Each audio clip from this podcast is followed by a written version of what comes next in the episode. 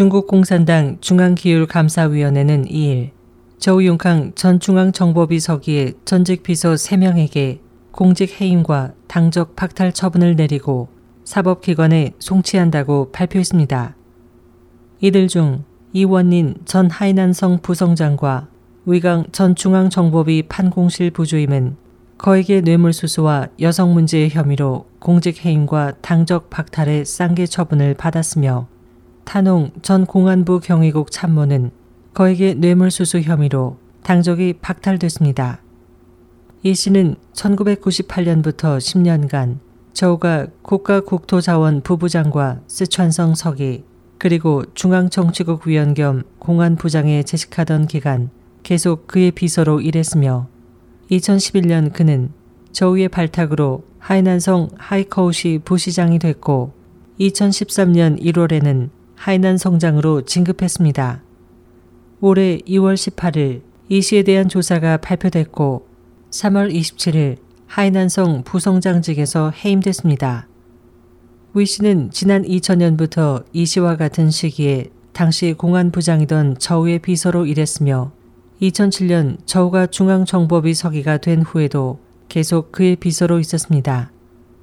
일부 보도에 따르면 지난해 12월 위 씨는 저와 함께 구속됐습니다.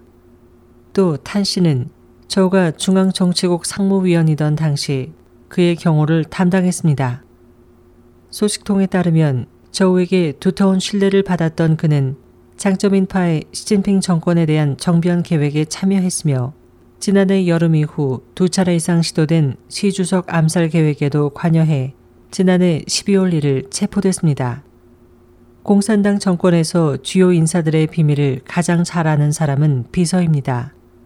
이들 3명에 대한 처분이 발표되기 이틀 전 저우의 측근인 장재민과 리둥성, 왕융춘에 대한 당적 박탈과 사법기관 송치 처분이 내려졌습니다.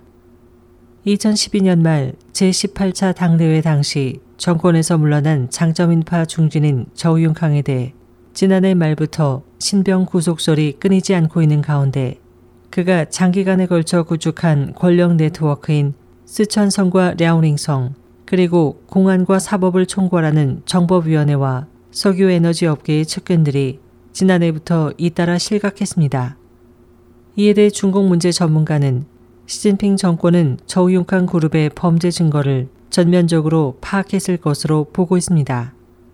중국 정부의 한 관계자는 시 주석은 반인류죄와 정변 혐의로 저우융캉을 재판할 것으로 보이지만 그 시기는 아직 미정이라고 전했습니다.